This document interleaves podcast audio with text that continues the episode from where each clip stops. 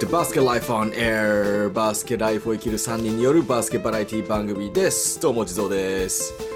で今日はですねスペシャルゲストに来てもらってましてえっ、とアフリカのルワンダでバスケットのコーチを経験された方ちょっとインスタの方でねえーまあ実はちょっと前からインスタフォローしててでちょっと今回 DM させていただいて出ていただけるということで、えー今日のゲストは、えー、りょうすけさんです。よろしくお願いします。よろしくお願いします。えー早速、聞いていいですか？はい、お願いします。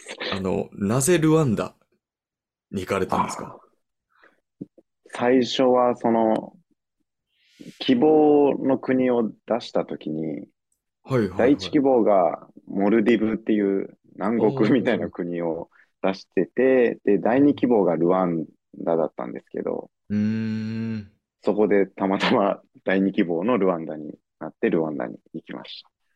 え、その希望というのは何かの団体みたいなプログラムかなんかで行かれてたっていうことですか？そうですね。青年海外協力隊っていうもののバスケットボールの仕事で行ってました。あ、おお仕事として、あ、行かれてたのか。そうですね。まあ、ボランティアって言った方が新しいかもしれないですけど。いやー、なるほど。はい。で、でもまあ一応第二希望には入れてたんですね、ルワンダを。はい。そうですね。まあ、仕事、バスケの仕事自体がちょっと少なくて、3つしかなくて、そのうち最後の1つが車椅子バスケの仕事で、うーん、なるほど。はい。経験というか指導経験がないとダメなやつだったんで、まあ、2つ入れあそういうこて、ルワンダとですね。になったって感じ。はい。ああ、なるほど、なるほど。なるほどですね。えー、で実際ルワンダはどれぐらいの期間行かれてたんですか？えっと、まあ、本当だったら2年なんですけど、コロナの影響で、まあ、1年間ぐらい帰国してたんで、うんまあ、実際行ったのは1年と1ヶ月か2ヶ月ぐらいですね。うーん、なるほど。あ、でもそういうプログラムで行ってたってことが、そうですね。はい。なるほどな。いや、僕もちょっと、あの、インスタ見ながら、すごいなと思いながら、などういう、どういう経緯で行ってんのかな、みたいなはい、思ってたので、あ、なるほど。では、なぜ、その、そのプログラム、えーすみません、海外、青年海外協力隊。海外協力隊はい。に入ろうと思ったんですか？廃炉、まあ、大きく2つあって、まあ、バスケで何かしたいなっていう気持ちが漠然とあったのと、なんかすごい海外に憧れがあったというか、うーん。英語喋れたらかっこいいなと、まあ、軽い気持ちだったんです なるほど。すその2ごいっすつが、はい、あったんで、ちょっと応募してみようと思って。それは、えっと、だ大学とかの後、大学行かれたんですか？そうですね、大学で、はい、就活してるときに、まあ、前々から知ってたんですけど、うんうこれしかないと思って応募して行きました。それ、すごいっすね。っていうのもな、日本って結構その就活のその時期の波に乗らないと、結構キそうですねャリアとかね、大変っていうのがあるじゃないですか。そこを、その、まあ、バスケをしたいと、英語を知れたらかっこいい、できたらかっこいいっていう気持ちでもうやってやろうというはい。感じで行かれたんですね。まあ、何も考えてなかったんだと思います。いやいや、でも、それでもちゃんとそれを、気持ちを行動に移したっていうのは、やっぱなんか、かっこいいですね。ねえ。で、あの、いや、まあ今更か。もう本当は最初に聞くべきだったんですけど、ちょっと僕、ルワンダの話を聞きたすぎて、最初にルワンダのこと聞いちゃったんですけど、はいあの、まあバスケがお好きだっていうのがはい。元からあったと思うんですけど、バスケは何年ぐらいっていうか、いつぐらいから始めて、どういうバスケライフを、ルワンダ行くまでは生きてたんですか？えっと、小3から始めて、うん本当にもう、無名校でずっとやり続けてきて、で、うん高校も、なんか県大会にも出られないチームでやってて、うんで、大学も弱いところでやっててっていう感じですね。でも大学も部活4年間やりきってそうですね。はい。無名校とか、まあ、あんま強くなかったチームでやられたってはい。おっしゃってますが、はい。それでもバスケはずっと好きだった。そうですね。まあ、め、まあ、はい。めちゃくちゃ好きな感じなんですけど、まあ、辞めたいとかっていうのはあんまりなかったですね。うーん。はなんか、その、僕、これの質問いろんな人に聞いてるんですけど、い。はい。バスケ、まあ僕、このチャンネルで、このポッドキャストで話させていただく方、みんなバスケが好きなんですけど、はい。まあ、その好きになった理由とか、バスケの好きなとこっていうのが、それぞれあって面白いなと思ってて、はい。りょうすけさんとが、はい。その、好きなバスケの要素みたいなのは、どういうとこにあるんですか？好きな、まあ、まあ、日に日に変わってはいくんですけど、まあ、ルワンダで思ったのは、その、バスケでつながれるというか、うーん。はい。うまいやつもそうですし、やっぱ気持ちの入ったプレーするやつだと、お前いいな、みたいな感じになって、まあ、下手くそなんですけど、認めてもらったりとかして、あバスケっていいなってそういう時に感じたっすね。うーん、まあ、バスケがなかったら、まさかルワンダの人と仲良くなるなんてね、ないわけですもんね。はい。ちなみにルワンダって何語を話すんですか、皆さん？そのプレー中に飛び交うのは4カ国語ぐらいあるんですけど、英語と、ルワンダ語と、うんあとフレン、フランス語と、スワヒリ語とかが、はい。まあ、基本的に話すのはやっぱルワンダ語ですかね、現地語。うーん。で、はい、学校に行ってる人とかは英語が通じるって感じですね。その4カ国語がはい。コートに行けば聞聞けるんですね。聞けるというかそうですね、はい。それは、え、どういう、ひ人によっては2カ国語喋れたりとかはい。って感じですか？そうですね。まあ、た、例えばなんですけど、うんまあ、プレイしてて、まあ、1、2、3、4とかを、まあ、5点マッチでやるんですけど、はい。ある選手は、クワ、クワトレとかって、なんぼかちょっと忘れちゃったんですけど、はい、はい。フレンチで数えるけど、もう一個の選手は、ルワンダ語で数えたり、みたいな、なんか、バラバラなんですよ。あれ、えそれ伝わるんですか？伝わってますね、みんな。はい。あ、ならみんなある程度はリスニングができるぐらいのはい。レベルなんですけどね。はい。ええー。はいってことは、りょうすけさんも、その、ルワンダにいる間、そうそのはい。4カ国語はある程度は、数ぐらいですかね。数は。かぶれてましたね、ちょっ 逆に日本語をそこに5つ目の5カ国目としてと。加えなかったんですか？やったんですけど、まあ、向こう空手の文化が結構あって、え？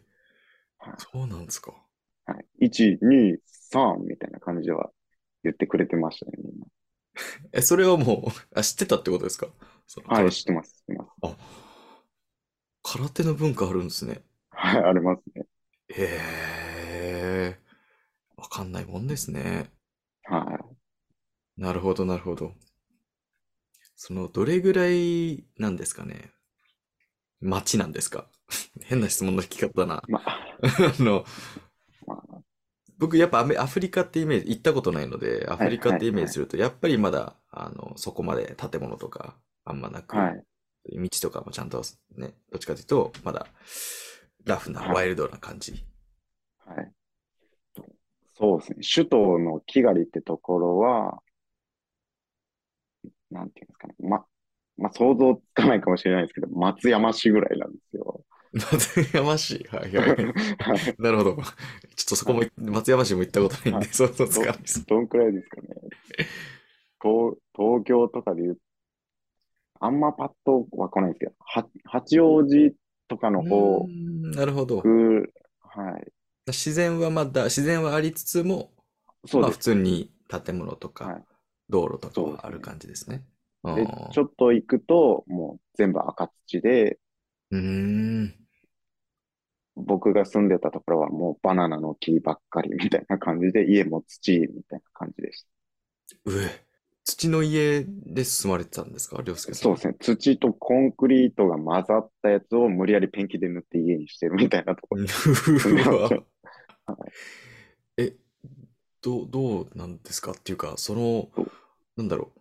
どうっていうか、もちろはいん電気は通ってる？電気は通ってますね。はい。とまあでも停電は当たり前みたいな感じでしうーたんね。はい、水も水道も？水も、はい、ありました。あー Wi-Fi は、わあ、Wi-Fi はないんですけど、現地の携帯屋さんに行って、はい SIM カードを買って、みたいな感じでやってました。で、結構サクサク、サクサクほどではないんですけど、うんうんまあ、YouTube 見てると、たまにくるくるなるくらいですかね。うん。うーん。速度で結構発展してる国ですね。え、でもその、携帯屋さんとかも、その、あれなんですか？土の、土の建物でできてるんですか？そう、携帯屋は、なんか、ボーンみななんていうんですか？ね。なんか、き立派な家なんですよ。あ、もう普通の、普通のっていうか、はい日本でもあるような建物。そうですね。まあ、ザ・アフリカンのうん。いい家みたいな感じで、うーん。あはい。あタイル張りみたいな感じなんですけあ、なるほど。やっぱりそういう、なんですかね、ビジネスとか、なんだろう、はいそういうショップとかは、割と、しっかりめな。建物がはい。多い。はい。ええー、ちょっと全然想像できないから、面白いですね。そうなんですね。はい。で、ルワンダに、えっと、行って、はいえっと、なんですかね。1年間とか、まあ、もともとは2年間のプログラムで、まあ、結果はい1年間しか行けなかったけどはい、その間になんか達成するゴールみたいなっていうのははい。あったんですか？まあ、これはご自身で作ったりとか、もしくはその、あの、はい入ってたプログラムから与えられはいたミッションみたいな。と、まあ、ミッションみたいなやつとして、まあ、最初に応募する前に、その、配属先が求めてることとかを教えてもらえるんですけど、うーん。えっと、クラブチームの指導で、僕は大学生と高校生の男女を教えてました。で。他に、あと、バスケットボールの普及活動と、はい、普及活動。まあ、大まかに言うとその二つぐらいですかね。うーん。そをやってました。その依頼されたっていうのは誰から依頼されるんですか？えっと、まあ、向こうのジャイ、あえっと、協力隊の事務局がルワンダにあって、うん、うん、で、ちょうどバスケコーチがいないんだ、みたいな要請が出て、まあ、その二つをやってほしい、みたいな感じで言われて、はい。で、僕が応募して、それが合致していった、みたいな。なるほど。はい。でもそのバスケコーチの枠を埋めないといけないっていうのっていうのは、何ですかね？まあもちろん、あの、ルワンダにバスケしたい人たちがいいたりとか、はいこう、子供たちがいれば、もちろん埋めたいって気持ちはわかるんですけど、はい。それを絶対埋めなきゃいけないから、その、そのコーチを海外からでも探そうっていう、そのモチベーションはどこから、誰が、なんでそう動こうとするんですか？その政府なのかみたいな。だ、誰にっていうはいの。がちょっと疑問なんですよね。なるほど。基本的に、まあ、こっちが、まあ、アフリカに行って僕が思ったのは、結構外国人の方がアフリカとかっていう、アフリカに多くて、うーん。ま結構いろんな団体が、まあアメリカの団体であったり、韓国の団体であったり、が結構支援をしてて、まあその中に、まあたまたま空いてた仕事を、まあその僕の会社というか、まあボランティアの団体が言ってきたので、まあじゃあコーチお願いね、みたいな感じで行ったと僕は思ってるんですけど、僕行った時にはい。校長から言われたのは、あれバレエのコーチが欲しいんだけど、みたいな感じで言われて、あれ？もえう、ま、マジかみたいな感じになって、じゃあ、お前はバレーボールチームのフィジカルトレーニングをやってくれとかっていきなり言われて、はい。まあ、結局やらなかったんですけど、うん。それはい、バレーボールチームが強いからっていうことで、それびっくりね撃で。したね。はい。こういうの多いんですよね、結構。ああ、なるほど。ならそれをなんか実際のその学校の校長先生とか求めてるものと、その実際にあの、りょうすけさんのプログラム、あ入ってたプログラムに依頼してる人たちが違うし、そこのミスコミュニケーションが起こったりだったりとか、いろいろあるってことですね。そうですね。で、1年とか経つとやっぱマインドが変わっちゃうんですよね。あっちの、あっちの人は。ああ、なるほど。バスケで養成したんですけど、1年経つと、いや、バレエだ、みたいな感じになっちゃうんですよね、いきなり。それは、な、なんなんですか？そういう、あの、あ、秋なんですか？文文化だと思ってますね。なんか。本当に多くて、はい。へえ。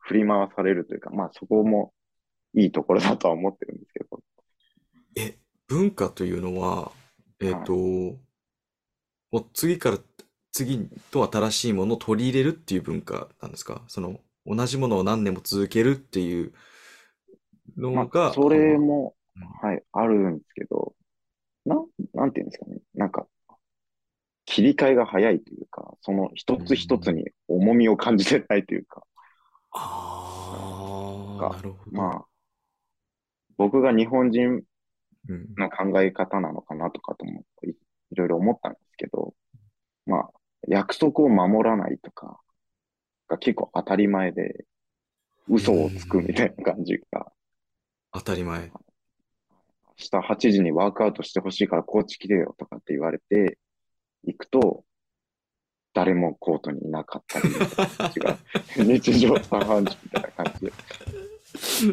で、結局自分が練習して帰るみたいな感じで、は い コーチしに来たのにルワンダにはい。誰も来ないってね。ここで、はい、びっくりしましたね。でも、あっちの人からしたらそれが当たり前ってなると悪い、なんですよ悪くないんですもんね。はい。はいそれ不思議ですね。我々がもう当たり前だと思ってることが全。然当たり前じゃないという、はそのコートに、まあ、あの、8時に練習始めるっていう約束を、まあ、守らずに来なかったっていうエピソード以外に、なんかそういう文化の違いで驚いたっていうか、大変だったことって何か他にあります？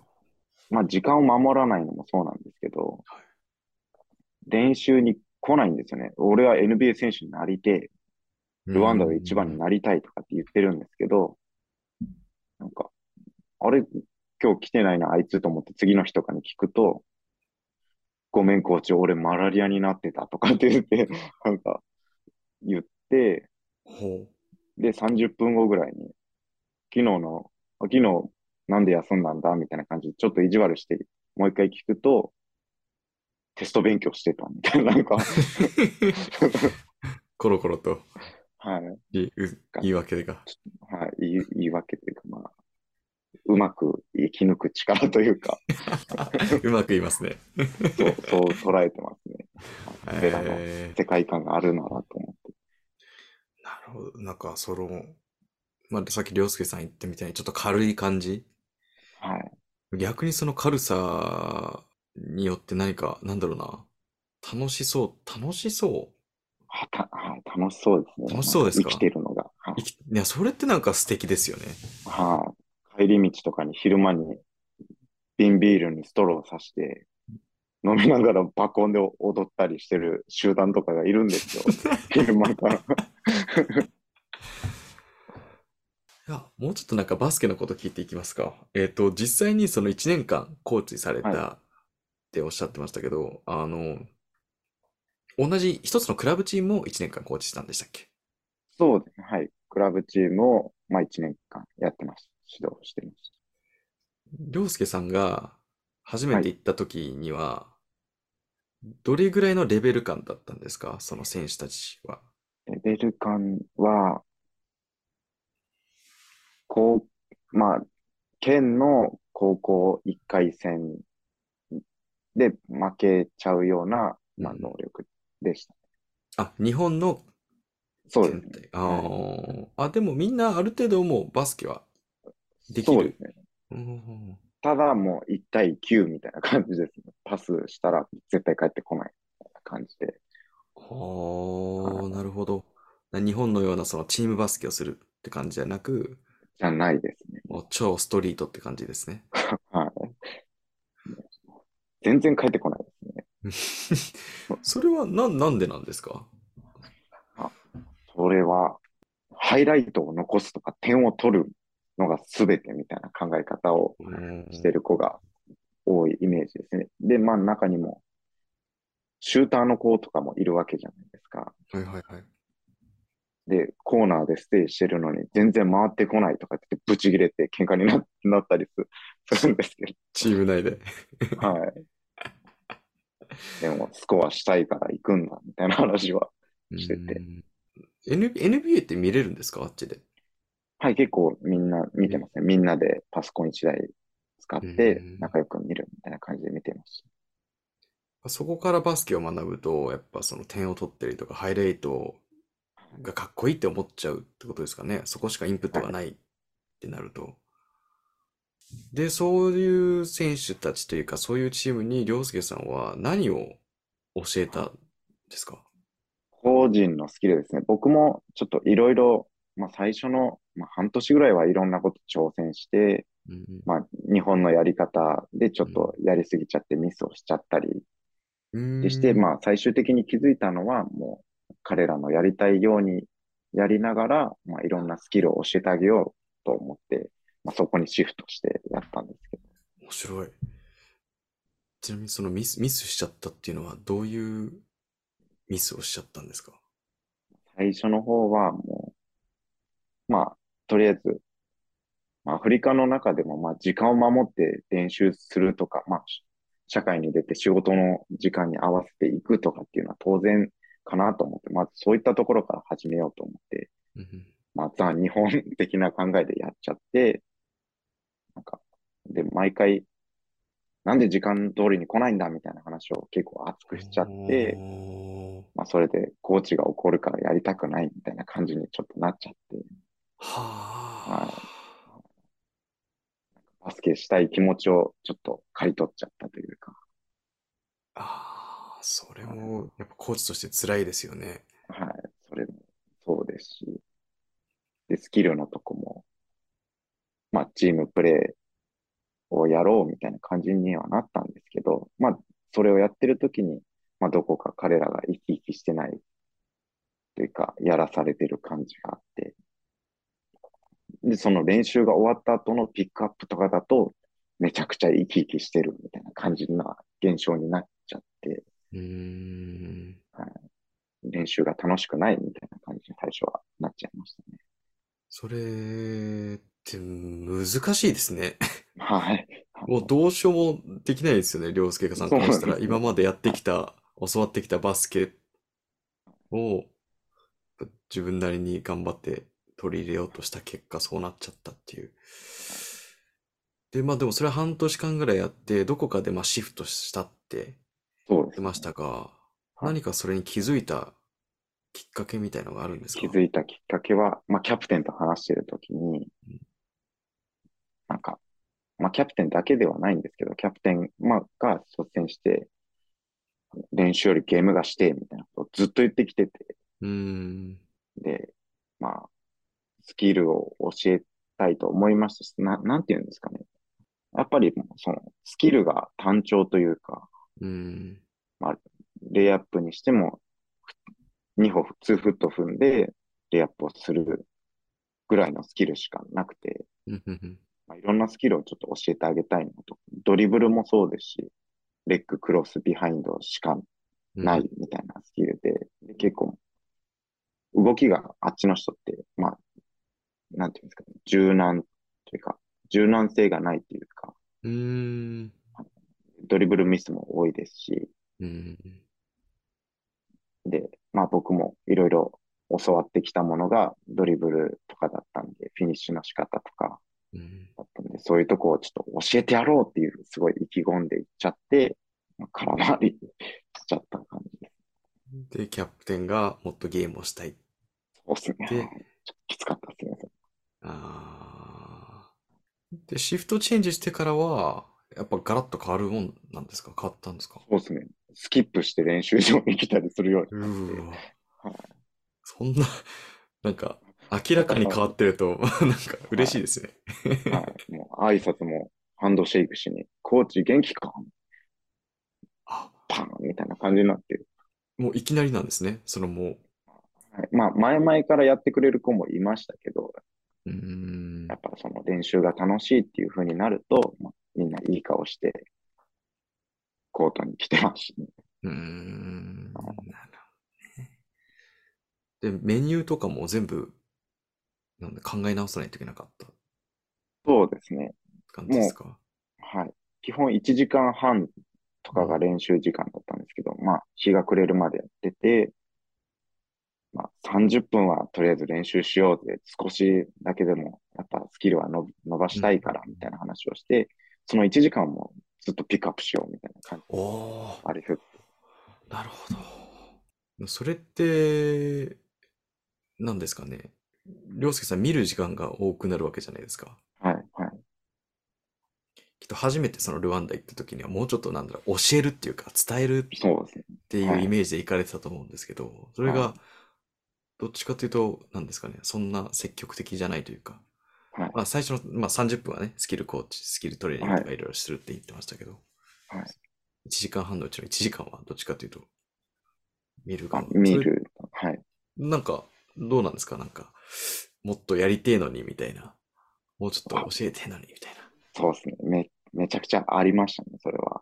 でも、その、まあ、まあ何回か、ちょっと30分とかって言いながら1時間とかやっちゃっうんてた時とかがあったんですけど、まあ、ただ、集中力が続かないというか、最後の方はもう、ゲーム、ゲーム、ゲームみたいな感じになって、僕もちょっといろんなチームに見学しに行ったり、まあ、選手として行ったりっていう感じでいろんなチームお邪魔させてもらった時も、もうほぼほぼやっぱりゲームやってましたね。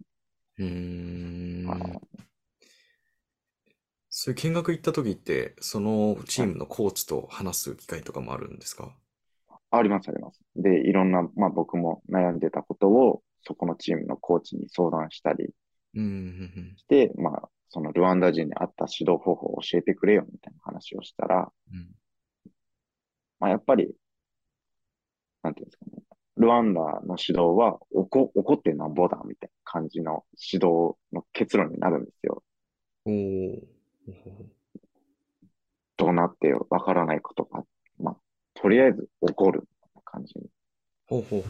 なったんですけど、まあ、まあ僕は日本生まれ日本育ちで日本人なわけで、そういう指導も、まあちょっと違うかなと思ってたんで、うん。はいまあ、そこも結局どれが正解だかわかんなく、わかんないままだったんですけど、まあただやってきて、あ試合多めの方がやっぱりこうやって意欲的になるんだっていうのは、うーはん。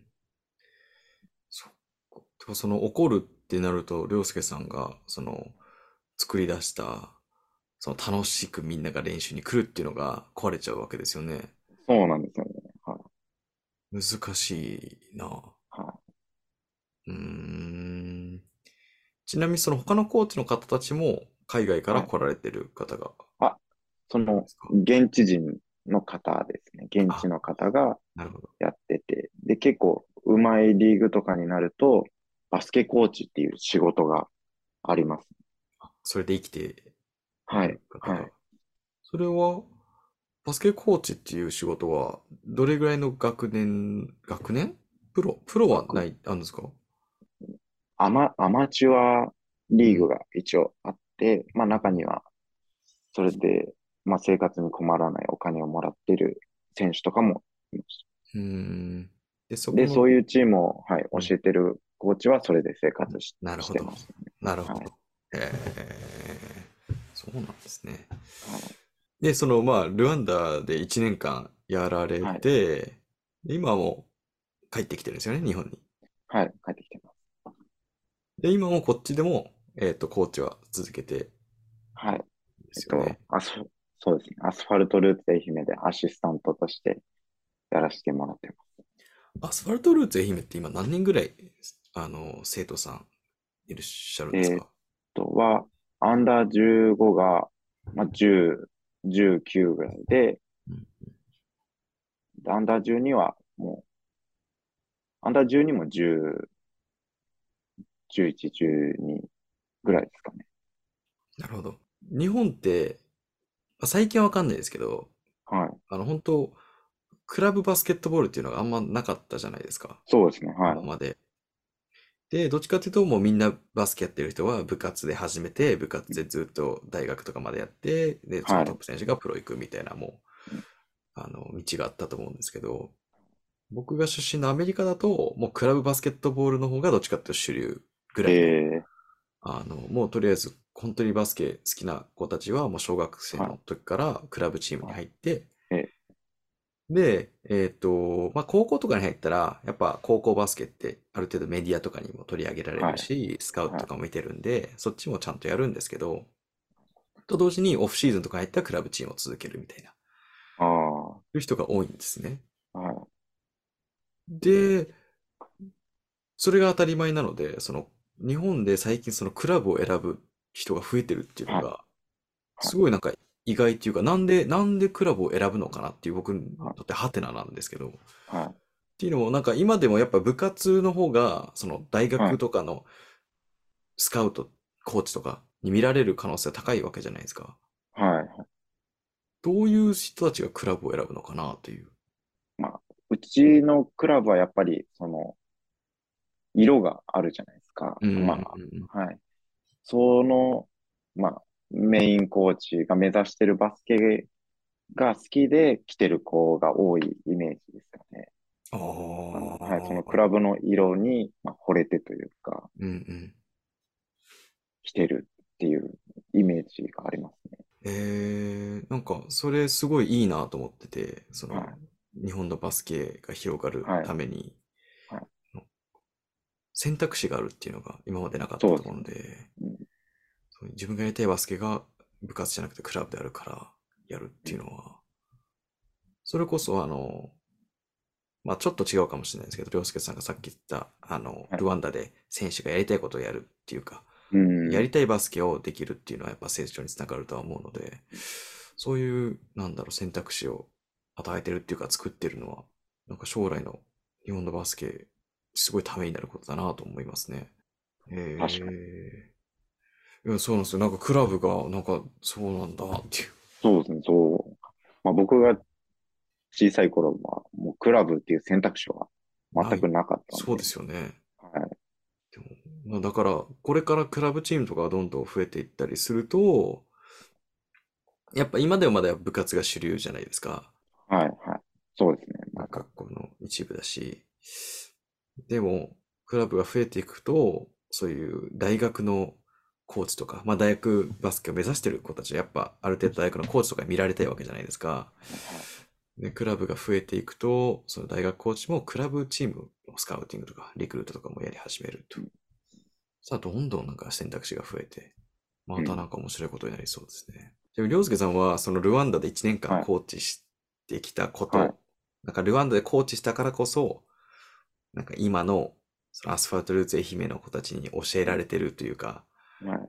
その1年の経験をもとにうまくいってることとかって何かあるんですか？ああ。なんか、まあ、僕が意識してることは、やっぱり自分を表現するというか、まあ、一人一人個性があるなっていうのは思ってて、で、アフリカの子たちもそうでしたし、プレイするときに感情を出すであったり、っうんうんていうのをすごい彼らやってて、僕もそれすごい好きでうん真似して、まあ僕にしか教えられないこととか、僕にしか伝えられないことはあると思いますし、うーん。まだまだ、まあコーチングスキルとかはもう全然ないんで、とりあえず割り切って元気にやるっていうのを 大事ですよね。はい振り切ってやってますね。まあ日々勉強してます。はあ。自分を表現するって、はいなん。か、難しいことじゃないですか？特にその、そうですね。まだ U15、U12、U12。はやっぱそのまだ自分っていう、自分い。うん。が何なのかみたいなのも、ハテナは。ない方も多いと思うんですけど、はい。それはどうやって、なんですかね、引き出すというか、はい。どうアドバイスするんですか？まあ、日本に帰ってきて思ったのは、なんか、まあ思ってることを言わないであったり、うんどこか、まあ、ブレーキをかけてるというか、うんうんうん。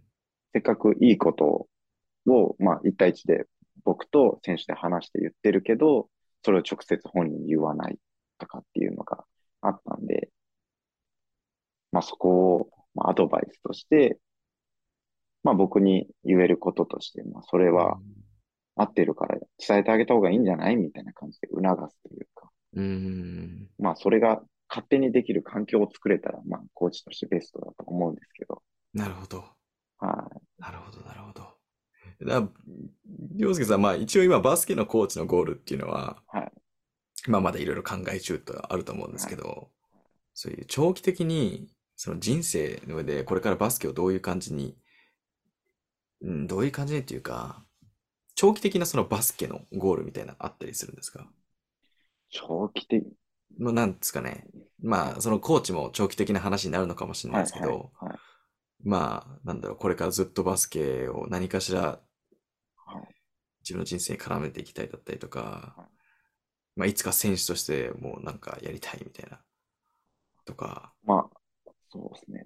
漠然となんですけど、まあ、バスケが、まあ、なくなるというか、離れるっていうことはないんですけど、まあ、とりあえず関わり続けたいなっていうのはうん、ずっとあって、まあ、それが、まあ、選手もそうですし、コーチもそうですし、で、他の関わり方とかがあったら、まあ、全然積極的にやっていきたいなっていうぐらいですかね。はい、今は。勉強してる身なんで。なんか、その具体的なゴールとか、はい。まあその具体的なこういうバスケの仕事ができるとかっていうのがないのに、バスケと関わり続けたいっていう気持ちっていうのはすごいピュアな、本当にピュアなバスケ愛だとは思うので、あそれがなんか大事な気はするんですよね、最近僕。そう言ってもらえると 救われた感じがする。いやいやいやいや、本当自分も同じで、あなんですかね。うん。やっぱりその、社会人になると、どうしても、それがどう自分の生活につながるんだだったりとか、うん。誰にメリットがあるんだとかっていう話をすることがはいはい多いじゃないですか。はい。で、それもまあ大事なのはわかるんですけど、シンプルにただ好きだからやっておきたいっていう、なんかそのピュアな気持ちも、なんか大事な気してて、それこそ今日あの、あの、りょうすけさんが話してたアフリカの方とかはきっとそういう気持ちでやってるから、そういうのもなんか人として大切にしていきたいなって最近自分も思ってます。って感じですね。もうもう1時間ぐらいあの話させてもらってるので、はい、もうそろそろ切り上げたいなと思うんですけど、何か最後にりょうすけさんから言いたいこととか伝えたいこととか宣伝したいこととか何かあれば。言いたいこと、まあ、そうですね。まあ、いろいろな、まあ、ルワンダの話とかさせてもらったんですけど、なんていうんですかね。まあ、言い方が違ってたり、まあ、いろんな捉え方をされるかもしれないですけど、僕はすごいルワンダのバスケが好きですし、まあ、ベースにあるのは、その、ルワンダのやり方というか、言い方の表現とかが難しかったんですけど、まあ、大好きですっていうのは言いたいですね。うんまたいつか戻ったりする予定は？お金が無限にあったらもう今すぐにでも帰りたいぐらいでうわすけど、それが。まあもうちょっとお金いつ貯めて、いつかまたその さらに成長してる生徒たちをそうですね見たいですね。もしくはいつかもうそのルワンダでコーチしてた子たち対日本でコーチしてた子たちの夢あるっすね。めちゃくちゃ面白そうじゃないですか。はい、はい。いや、夢あるな。いや、ぜひその時は呼んでください。あもう、はい、お願いします。はい。ということではい、えっ、と、本当今日貴重なお時間ありがとうございました。すごい面白いこちらこそありがとうござい話ました。聞けました。では、えっ、と、皆さん今日も聞いていただきありがとうございます。これは毎週金曜日の朝8時に配信しているラジオです。ぜひ来週も聞いてください。えっ、と、Twitter もやってますし、えー、Instagram もやってますので、URL 下にチェックしてください。あと、りょうすけさんのインスタは、ここで載せない方がいい？あ、もう載せちゃ、載せちゃ大丈夫ですか？載せてもらっても、はいあ、お願いします。でした。りょうすけさんの、えっ、と、インスタグラムの URL も貼ります。そこにあのルワンダの時の写真とか動画とか載ってるので、ぜひそこをチェックしてみてください。お願いします。はい。では皆さん、今日も聞いていただきありがとうございます。Everybody, have a good Friday, have a good weekend, and have a good basket life.